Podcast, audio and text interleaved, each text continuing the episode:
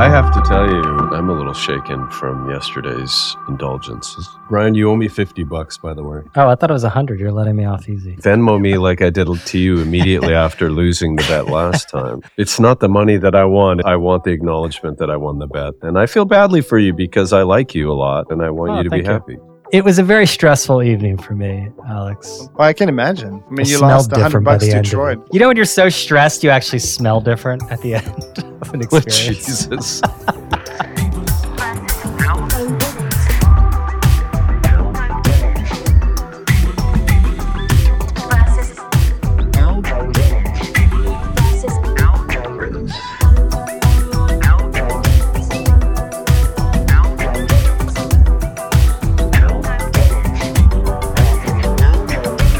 Welcome to People versus Algorithms, a show about patterns in media, technology, and culture. I'm Brian Morrissey. I write the Rebooting newsletter, and each week I'm joined by longtime media executive and investor Troy Young, writer of the People versus Algorithms newsletter, and Alex Schleifer, former head of design at Airbnb and founder of Universal Entities. This week, we're discussing interfaces and how they shape our media experiences. The interface abstracts the technology that powers these experiences. It took the graphical user interface for the internet to become mainstream. For a generation, the search interface has been the de facto starting point for digital media. That's given Google tremendous power, and it's also shaped people's expectations. The advances in artificial intelligence enabled search are coming, and they're coming fast and furious. With ChatGPT racing ahead to 100 million users, Microsoft has just rolled out AI enabled version of its Bing search engine, and Google itself has demoed its response, although it's been mostly panned. Much of the focus, rightly, has been on the actual results. Are they better? Are they accurate? Are they racist? Is this AI robot sentient? And weirdly, there is an impulse to try to pick a fight with the robot. There are entire subreddits devoted to real or photoshopped creepy interactions with the AI bots. It's hard to tell what's reality these days, but perhaps just as important is the interface. The search query is being replaced by conversation. You know, you chat, you don't search when you use these tools. And if this takes off, and it's still a big if, it would fundamentally alter the most important interface in digital media. I mean, this is remarkable. I mean, Clippy with a come from behind victory would be as shocking as a resurgence of QR codes. So, in the spirit of this shift to conversational interfaces, Troy, Alex, and I discuss the implications of this and how the media business will need to adapt. Thanks to everyone who have left a rating and a review on this podcast. A particular thanks this week to Stu O'Neill, who called this show, quote, a very entertaining and conversational TED Talk. Thank you, Stu, particularly for not saying this was like a TEDx talk. We do have ambitions here. If you have a moment, please do leave a rating and review with any topics you'd like to see us cover, or just email them to me. I'm bmrc at therebooting.com.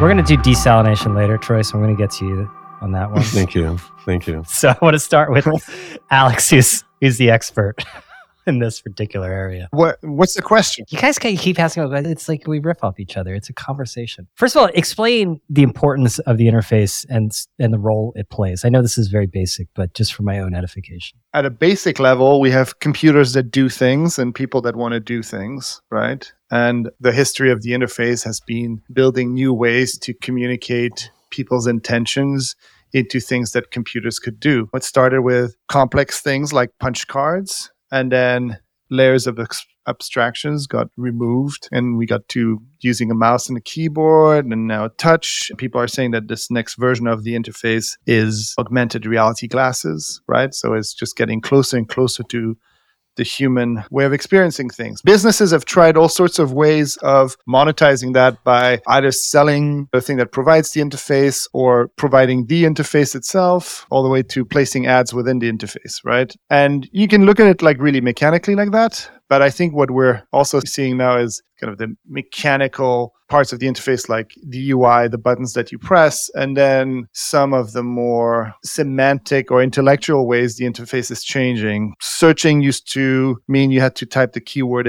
precisely, but today's searching means you can type in something that means the thing you look for, right? And so computers have become better and better at dealing with the way humans think. We make spelling mistakes. We don't organize our thoughts clearly. But most of the internet has been built around this idea of needing to provide interfaces to do things. And I think that's going to change a lot with AI. And I think AI is going to fundamentally change both the mechanics and uh, cognitive parts of the interface. Does that make sense? Did I become too academic here? Yeah, slightly. But uh, just to bring it, what, what, did you what did you specifically You- see? Maybe next time you'll call on me first, Brian. Well, now, now, now I'm understanding. No, I'm just kidding. This is, it's it was good. That's why I went to for expertise. When, when you've experienced the interfaces of these early AI products, like what can we take away from that? I think that humans are really comfortable using conversations to get stuff done. It's very appealing for human beings to use conversations that is non-linear and it changes a lot of things because it used to be you're using a tool and now you're being much more natural about how you're kind of forming thoughts and trying to get stuff Yeah. out of the computer. But it's also kind of it's maybe this is too abstract. It's kind of dishonest, isn't it? Because it's it's acting as if it's a conversation when it's not a conversation. It's acting as if it's like a person with that's actually sharing something with you when it's just like a simulation of conversations that have taken place that it is scraped and reformulated and into something that is the approximation of a conversation. And even to me the experience is interesting because they made very specific choices. You watch it like answering as if you're actually watching like a person. You know what I mean? all human computer interface is dishonest if you want to frame it like this. Did you know that when you're pressing a button on a glass, it's not really a button. It's just something that those are abstractions. Gotcha. No, but I think All right, I- I like that. look, we, we we want computers to feel. you feel can edit that one out. it's the advantage of you doing the uh, editing, Alex. You can keep that in. there's a difference between trying to trick people into thinking there's a human on the other side and making things feel more human friendly. Does that make sense? Troy, you've been biding your time. Get in here. What was your takeaway when the interface changes? How does the media end up like changing because of that? I think dramatically. I kind of had a brain fart about it and wrote about it a bit last week. You know, I mean, I just watched and sort of as a person in media, you see how profoundly the environment you create for affects the media. You know that, Brian, better than Mhm. anyone. And platforms or distribution environments change content. It's a user mode. It's a, typically a format. It's usually an ad system. I think it's a competitive playground where you have to try to get attention above another person who's also trying to get attention in there. And certainly it's an expectation from the consumer that the content will match the environment that you're delivering it in. Things conform to the interface, right? And today we have a structure through Google, and this is not describing the rest of the social web or the other ways we access information, but certainly when we seek things out through Google, we we go from the query, as Alex pointed out. I think that that's become more human in ability to absorb the way we actually ask for things. And then you get the response on the SERP page, and there's a lot of discussion about how you order advertising and organic results and how the system has been built over time to trap more and more uh, money. Well, I think doing a fairly good job up until recently of balancing the needs of the consumer. Anyway, then there's the link and then there's the page. And we're just totally conditioned to this. And I think this is really, really important. That's how we think about getting information, right? At least I do. That's my process. I open a tab. I often type not in Google, but certainly in the navigation bar in the browser and I get information and I go to a website. Mm-hmm.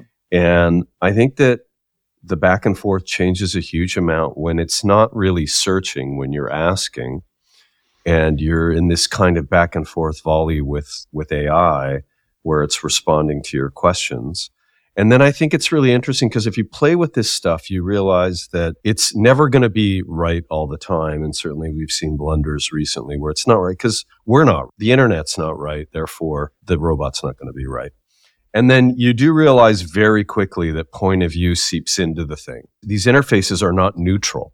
They'll try to make them neutral, but they're not neutral. And it actually is going to be the kind of nexus of the next wave of kind of culture wars as it pertains to media culture, because people will want them to be neutral, but they never will be.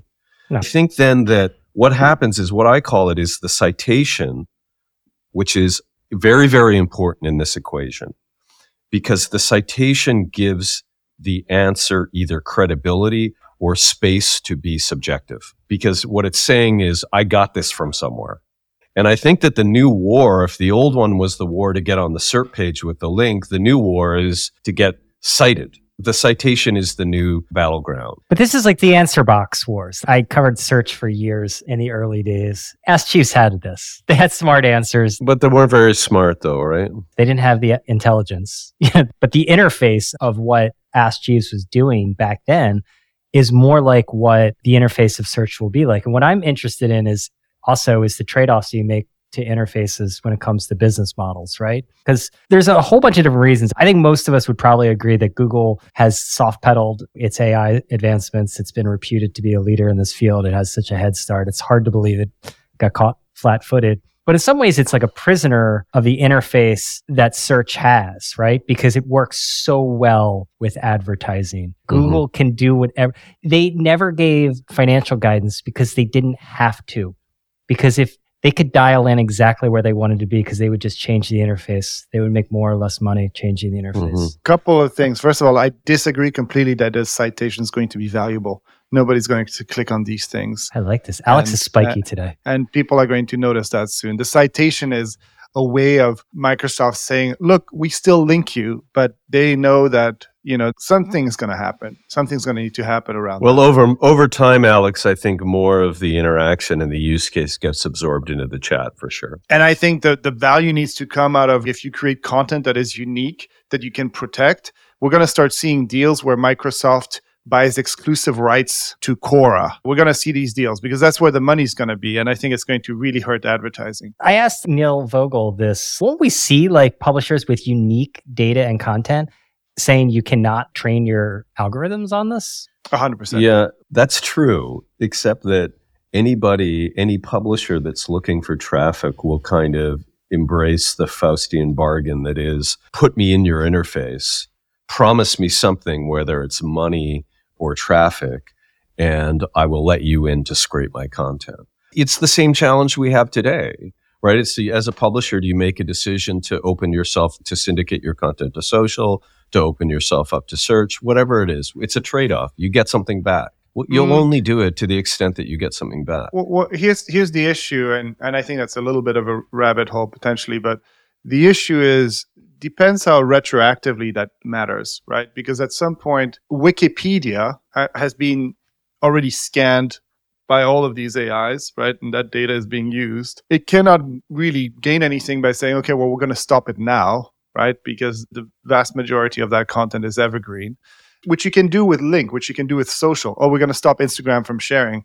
But the second you've got two decades of content that's already been sucked into that algorithm, they can say, okay, we'll stop and still get a lot of value from that content. Which brings me to my next point. The internet economy is built on a lot of middlemen and middlemen that provide some sort of interface, right? Google provides a search interface, CNN.com provides an interface to read those articles. Once we start interfacing with computer in a much more naturalistic way, we're not going to really support these middlemen. We're not going to click on the link. We're not going to follow more. Once the thing can give us a grid of showtimes for the movie theater or a collection of all the ratings across all product sites, there's not going to really be a need to click on the link anymore. And so that conversation is going to have to change. I, and I don't know what that looks like. I just think that the internet has been built on a lot of interfaces. Yeah, can I can I can between, I throw something out to you to you, Alex, Brian?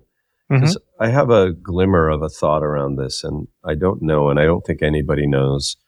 First of all, I do think that every time something gets pushed further down the page, we're going to see hybrid solutions in search for a long time. And so there will be answers. And it's one of my criticisms of the Bing interface, by the way. It's just, it's so complicated now. Yeah. Which is a Microsoft problem. They, they, they, they tend to clutter up and complicate everything. But my point is what it does is the citation is a link. Will it get clicked as much of a link in a SERP? No. Everything gets pushed down. So you get less traffic is sent out of the system. But I, I think there's other other issues, and, and this is what I kind of wanted help on. So I was thinking about the search box as almost being like the new go with me here the new newsstand right? And so the newsstand used to be an important distribution point for newspapers and magazines etc right? I was thinking how much pressure that point is going to put on everything including and most probably importantly economic pressure. Because i don't know if you guys ever i think uh, we had an article going through the text chat that this type of automation, which essentially what it is, is very expensive relative to the search query. Now that's going to come down and we'll solve that and we'll make better chips and we'll bring the processing costs down, etc. But it's going to force people to add services around search that cost money. And you're either going to get that money back by building more transactions into that. In other words, some type of affiliate relationship, or you're actually going to do what OpenAI is trying to do right now to say, if you want the service to do all these things for you, and just think about the frontier here, seriously, they're going to keep innovating, adding data sets, adding speed, adding new commands, crazy things that you can do. And they're going to attempt to charge the consumer for that, right? Mhm. So now the search box, the people that dominate the search box, oh my God, it's even more powerful than Google was. If you owned that position on the internet, that's insane. Now there may be a proliferation of it. Brian, just give me a second here. But my, my giving you a point is, just give me a second. No. The the okay, sorry, don't. Do you have something to say? No, I don't. Okay. I was just breathing deeply. I think I might have COVID. Go on. I've got other things going on. okay. Okay. Okay. It's nothing to do with you. So you got this newsstand that's going to try to get subscribers. There's going to be an array of services there. And increasingly, the owner of that distribution point is going to say to media, listen, come here with me and we will do branded searches from the point of view of your brand, or not searches, but like dialogue from the point of view of your brand. And I, th- I think that you're going to start to get this really interesting thing where media finds its way back to the chatbot in ways that we've not seen before. Okay, so it's meet the new boss, same as the old boss, basically. It's more publishers being sharecroppers on other people's land. Right? Yes. Okay. But what I'm saying, I think, is more interesting than that. The idea that you're flattened into a semantic pancake by a chatbot and your content loses all of its relevance and it's already lost all of its context in the first wave, Yeah. right? When it, you know, when it was completely blown to bits because the notion of an issue or curation don't really matter. Now we're going into a new wave where a chat owner looking to compete might say to a media brand, how can we work together to make this a way better experience? Because people like point of view, people like the brands, you have unique information. You can help me basically make the chatbot more human.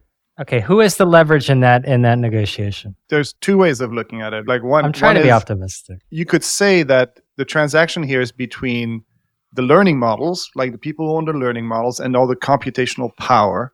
Okay, they hold some sway, right? The Microsofts and the Googles, and then there's the people who create content that is of value, not that middle stuff that is going to be decimated, but content that is of value. And to me, those are two things. It's a opinion and b real time information, news as it's happening, right? Now, in an optimistic model, both of these forces are kind of equalized, and the AI people and the content people have to find a balance that m- makes everyone happy. Maybe they move away from advertising. Maybe they start finding models that are much more subscription based, all that stuff.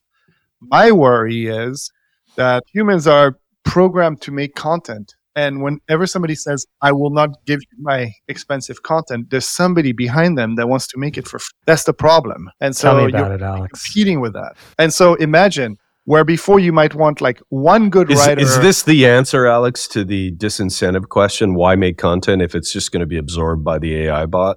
well, I mean, that's the problem, right? Because imagine, imagine Someone else right? will make the content. Is that your point? Eh, So you have a great Uh, writer. music's can- been a shitty business for a while. People keep making it. It depends for whom, right? Music can be a great business for some people. If you have a hundred people writing something mediocre, can an AI compile us into something that's actually good enough, right? I think they're going to be fighting something good enough that can be sp- spat out. Do I need to read the New York Times if the AI can like scan Twitter and shit out something that's good enough? Like Yeah. that's going to be the pressure. I mean, I think I think the problem is is most media really they zero in on good enough content. The majority of what they do is good enough. I would not want to be the sort of metaphorical second page of the search result page right now is because you're going to be even more irrelevant. And even if you were a marginal first page, you're going to be irrelevant. And so I think it will probably accelerate the sort of power law of you've got some people who are able to do all of these things and make deals with the people with unique data sets and stuff. But oh, it's let- gonna it's gonna run- accelerate. If you can't run through an attract people directly, it's gonna be really hard.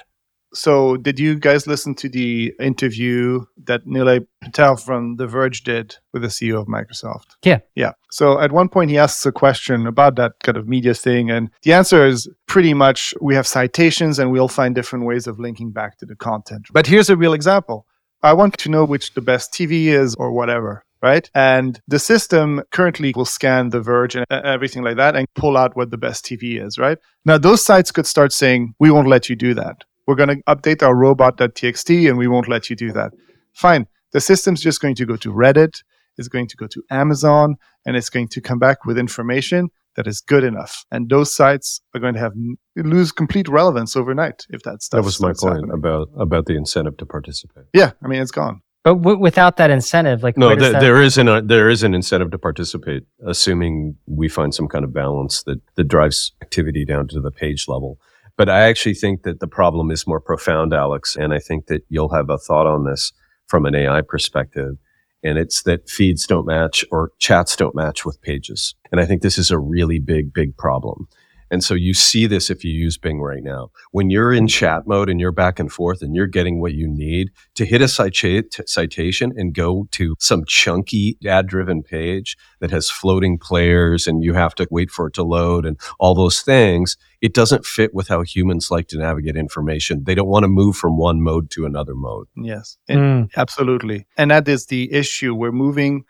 Think about the way you're changing what you're typing into that box from a Google search to a chatbot. And it needed a little bit of, it, they needed to put it out into the open so you got used to it. But you I'm still it- not used to it. Like I'm not. I'm still. it using is a lot because like it feels search weird, but it won't feel weird in a while. Let me give you an example. I am working on a video game and I'm using Unity and I'm building a very complex graphic stack. And I was getting an obscure bug and I couldn't find any reference to it in any forum, any Discord group. Nobody could help me with it. It was very obscure, very much based on my current stack. I just decided to say, well, what if I asked ChatGPT as if I was asking another engineer, hey, I'm having this issue. Here's what's coming up. What do you think it could? It came up with three ideas of what it could be that managed to let me solve the problem. It's amazing. It's incredible. It's so cool. And, well, and I'll I was give you like an, writing complex queries in Google trying to find key keywords and stuff like that. Yeah, that's just impossible. It. It's gone. It's no, over. but even even a simple use case like the one I did um, this weekend on Friday, I asked Bing what I should do this weekend in New York. Normally, you would do the sort of if you if that was your use case, you would do this kind of Google based hunt and peck. It gave me a list of activities around the city, including Free Fridays at the MoMA. I then said, "Tell me more about Free Fridays at the MoMA," and it gave me all the details of the hours, what's there, why you should go, should you bring kids, all of that. And it said, and if you don't want to go to this, there's something at the Met that's very similar. And you would never get that with that level of Never. efficiency and fidelity off of Google. It would take you a, a much longer time to do it. And the next step is obviously there are going to be sort of API driven frameworks to integrate ticketing into that, to do notifications, to tell your friend, to put it in your schedule, all of that stuff. And Mhm. these use cases are going to be so sort of rounded out and complete uh, b- by a number of people integrating with chat that it's going to completely change the way we use the web.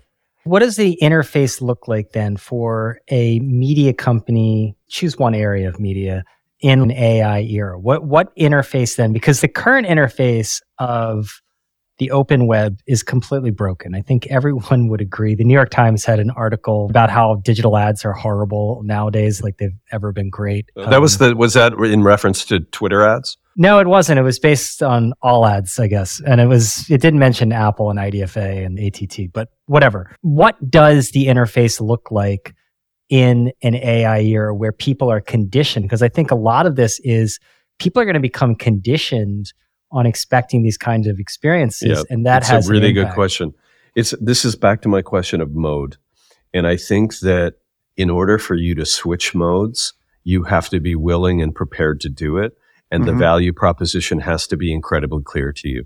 So if someone said to me, "Hey, by the way, there's a really good reference on online advertising written by a thoughtful tenured creator named Brian Morrissey," do you want to read that now? I might say, I'm going to take 10 minutes and read that. But I'm consciously switching between chat and going to read something. It's not unlike, for example, our pod people thread that we have going is a bunch of back and forth between me, you, and Alex. We make jokes, we talk about what's going on, all that stuff. And then there's a link that someone will put in there. And if you have time or you decide to, you'll make the discrete, like a discrete decision to go out and visit that link. But it has to be worth it. And it has to be worth it. And you have to be ready to take the time to do it. And I think that you'll have mechanisms to stack up articles so that I want to read now and you'll go and you'll read them. But, Right. but let's be very, very clear, Brian. It's not good. It, It- it, meaning it's not good for media creators and media brands. let's look at because the mode thing is absolutely correct. Conversational search essentially changes the mode because when you were looking at something like a Google search results and clicking links and you would go into something else and click more Yeah. links, that would be the same mode and you would move around that space. This has been a, a shift into a different mode. Now the question is, is this mode better than the other mode? And I think for 90% of queries, it absolutely is. That's the issue. I don't know if this is actually true, so I'll just run it by you guys. Well, I think what's interesting is the feed mixed modes, right? Like you were in all kinds because you were just in scroll mode, I guess, but scroll mode it encompassed everything. It was like it flattened everything, whether it was photos, whether it was videos, whether it was articles, and that had a profound impact. I feel like on how people perceived media and consumed it. Whereas this is actually emphasizing the modes more, Or the switching of modes, right? That's what I mean. Yeah, yeah, absolutely. like in a feed that you're in one mode you're just in this manic scroll mode and and i think that had a real impact because people mindlessly were like clicking. I don't say mindlessly but like they lost sight of what brand they were even on. It was just all just a bunch of stuff that you just go through. The thing is when you're looking at search you usually go to search with a specific query trying to find some sort of knowledge or information about something and you end up kind of meandering through that search and this is where there's a lot of opportunity to sell you access to a new interface via ads or via subscription and you're kind of meandering in that space right i think there's still going to be a, a reason for you to go and open gq and read an article because you're like in that mode of reading an article on GQ or checking out this interview that you've heard about. And that's still going to behave like normal search or like normal linking into something. The question is how many of these queries and how much of our behavior on the internet is just looking for an answer and Yeah. finding it. And I would say that the majority of media is making money off that stuff. And if I mean, not I, I, it's a re, it's a really good point. So so I think that what what happens there is it forces it forces a reset in expectations around how much volume we get to content in the things that we create just to get distribution, which for many media companies is a lot of stuff that we, we create with the purposes of filling up the pipes to get people to pay attention to our content or our brand and ultimately make us money. But it really is going to force a kind of reckoning around how we look at the economics of an interaction with a human being because what happened is the whole system was set to volume mode, to scale mode, lots and lots and lots of page views, very, very low CPMs. Those page views are going to atrophy materially, and we're going to have to kind of really figure out what it's worth to to spend quality time under the sort of influence of a media brand connecting to an advertiser. Yeah. That and that sense. also changes the surface area. This is a word you love and Facebook loves surface area. Does that differ from interface? I think I have the trademark on that, Brian. Do you? I appreciate I appreciate the, the Facebook's uh, like, reference. to, they talk about I, like I- surfaces. I very much appreciate the citation on that. no problem. That's where I picked it up. Whenever I try to seem sophisticated, I use surface area. And I've also t- trademarked my new media brand called Desalination Weekly. It's good. Let, let me ask you guys a question. You're media people. Throughout this kind of rocky relationship between media and technology, media has always acquiesced to what technology was asking. And the latest phase of that was yes, create a lot of content for pennies that we will suck into an algorithm, suck into a massive generative model until we don't need you anymore. You were like kind of Uber drivers while Uber was looking at uh, self driving cars. You're like, yeah, keep doing that. So we're learning about it. And then one day we can replace you. The tech people should be like thankful that the media people are more pissed, if you ask me. I mean, I think it's, It's pretty this thing. mild. the reason creators will always be duped or mistreated is because there's this urge in people to be creative and artistic and put out their content, and corporations will always abuse that.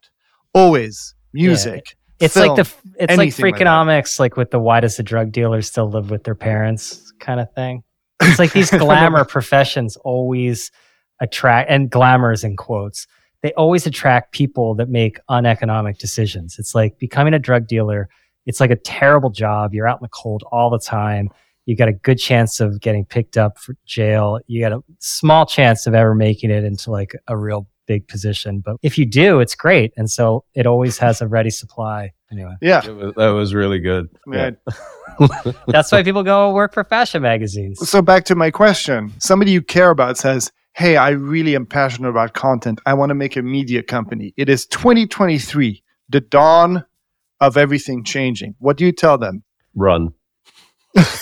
I gave an interview to a Columbia J School student on Friday for a project she was working on about BuzzFeed. And I remember being like a Columbia J School student, has to call people up for these things. They're annoyed by them. So I, of course I talked to her. She asked great questions. She called me Mr. Morrissey and made me feel really old. I was like, please don't do that. You know, we talked about like her career. I still think it's like a good career. I don't have any regrets. If you're incredibly curious, it depends on what you want to optimize to. I think there's going to be new paths that open up like anything. It's going to get harder, but it's always been hard. I mean, what, What? do you Is that- tell a person that wants? No, I think that's absolutely right. My son's a musician. What do I say?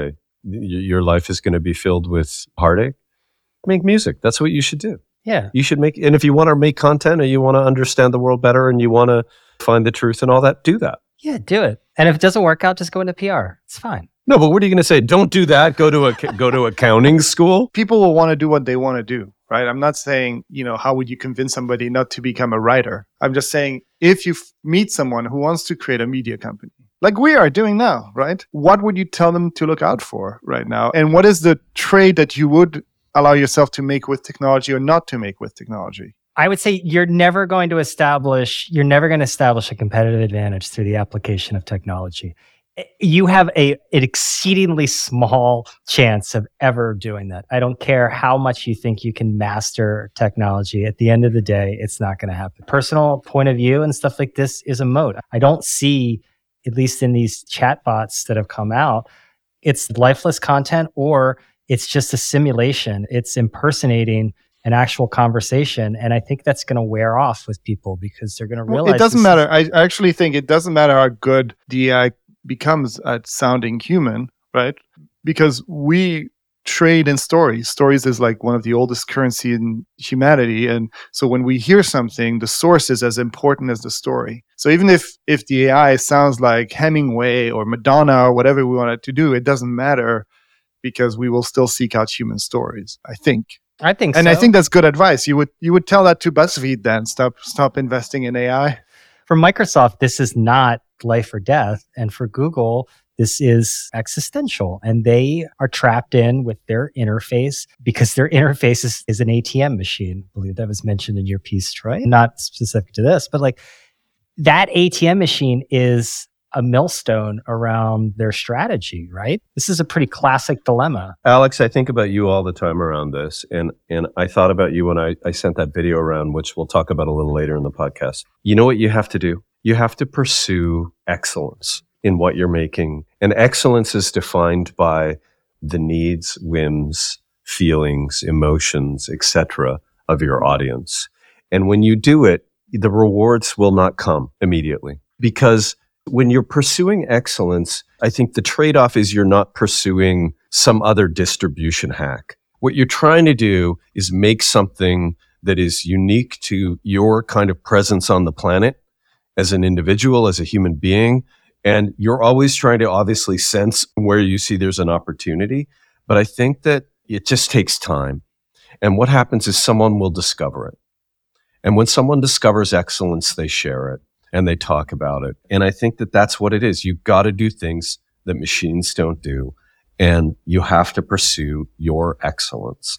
And that will find a, a frequency match in the universe or it won't. Yeah. And you'll move on. But I, I really think that, that that's just, for me, it's an important principle because I actually don't give a shit. I don't want to chase uh, audience for my newsletter. I write it because it's good for me. And I, and when I do write it, I try to make it good from my perspective. It's incredibly gratifying when other people see it and say, Hey, there's something insightful in here that was useful to me.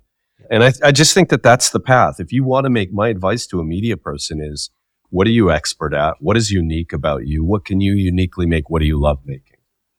And try to kind of obviously match that to what needs are in the market. But that, to me, that goes on forever. I mean, that's a great answer for it, but that answer could have been in the past.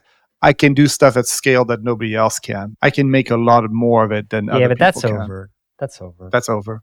a lot of these things are accelerations and look the market has voted on the quote unquote scale era of media digital media at least that it's not going well so i don't think Yeah. anyone i still see you know reports of people like jimmy finkelstein saying he's going to start like a massive global news brand no not one mention about how it's going to be different or why this thing is needed i think what we'll see is a lot of flailing around right that we'll see people revive. Remember the Quartz chatbot? Like they changed their site to be an actual chatbot. We'll see people try mm-hmm. to impersonate the experience of Chat GPT, and if it's going to be probably bad.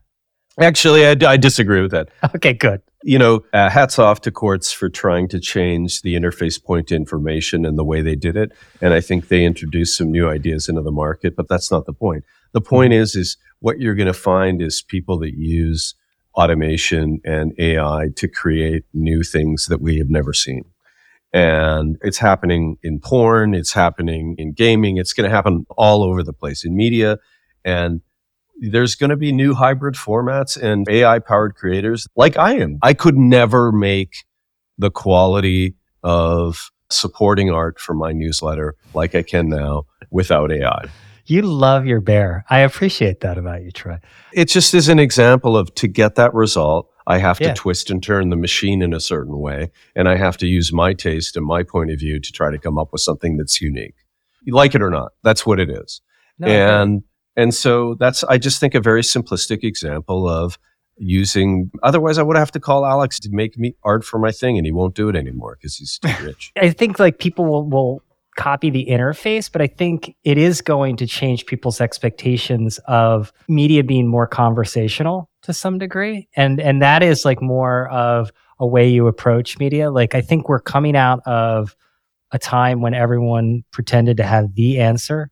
And I think when you look at like why the popularity of some say podcasts, even Joe Rogan is, is because he takes the approach that he's looking for like answers in some ways. And I know that, you know, there's a lot of anti Joe Rogan stuff, but there has to be, you should deconstruct things about why they're popular at particular times. And I think that I think about like our chat thread that we have that goes on through the week that culminates in the show, or maybe it doesn't. I have no idea. That to me is, is a very interesting and valuable piece of media. And I think when I think about what will have a moat in, in this kind of era, it'll be more like that in some way. I don't know how it gets executed, quote unquote, at scale. First of all, anyone who claims to know how the future is going to pan out is lying. So I'm not I'm not claiming that, but I don't know or they're selling you if the something. right well yes i don't know if the right path forward is for everybody to look at this interface right to bring it back to interface of chat and say everything is that mode now and i worry that media companies are going to start doing that they're going to end up with interfaces that are easy to bypass because apple just needs to make their own and then i'm never going to chat to Yeah. the new york times chatbot i actually feel that if you're a media company and that goes to troy's point as well and to your point just make something really well. Actually, go back, read the article, have beautiful photography, beautiful typography, make it something that is enjoyable to read, that is completely different to the chat interface that I'm using. Get me to think to be in a different mode and appreciate the, that content in a way where it feels like it needs to exist. Yeah. Otherwise, you're just a cheaper, less fast copy of what exists within Google or Apple or whoever's moving into AI. It's a hard way to win, the shortcut way, and the one that bets on scale and doing Absolutely. it better and cheaper. It's like I, I have two pizza places here, like within two blocks of one another. Is Joe's Pizza? It's like famous worldwide. I think they have one in Tokyo or something, and they've got a line around the block, and a, a slice of pizza is like three seventy five. And then there's another one that's like completely not popular, but it's near Pace, and they sell it at a dollar fifty. And they both do well, but they're very different pizza places. I just think that doing things cheaper is going to end up not not being the way to win in this. You have to be efficient with lean media and infrastructure and stuff. I just think that the efficient approach to content is not going to last very long. Let's just go into good product. I don't know if we're going to talk about the Super Bowl as a good product. I'll just say this it was a good product, it was a good game. It was marred at the end by not a quote unquote wrong call, but it was made at the wrong time in the wrong place. I just want to get that on the record, Troy. I know I owe you $100, even though you didn't send me a W 9.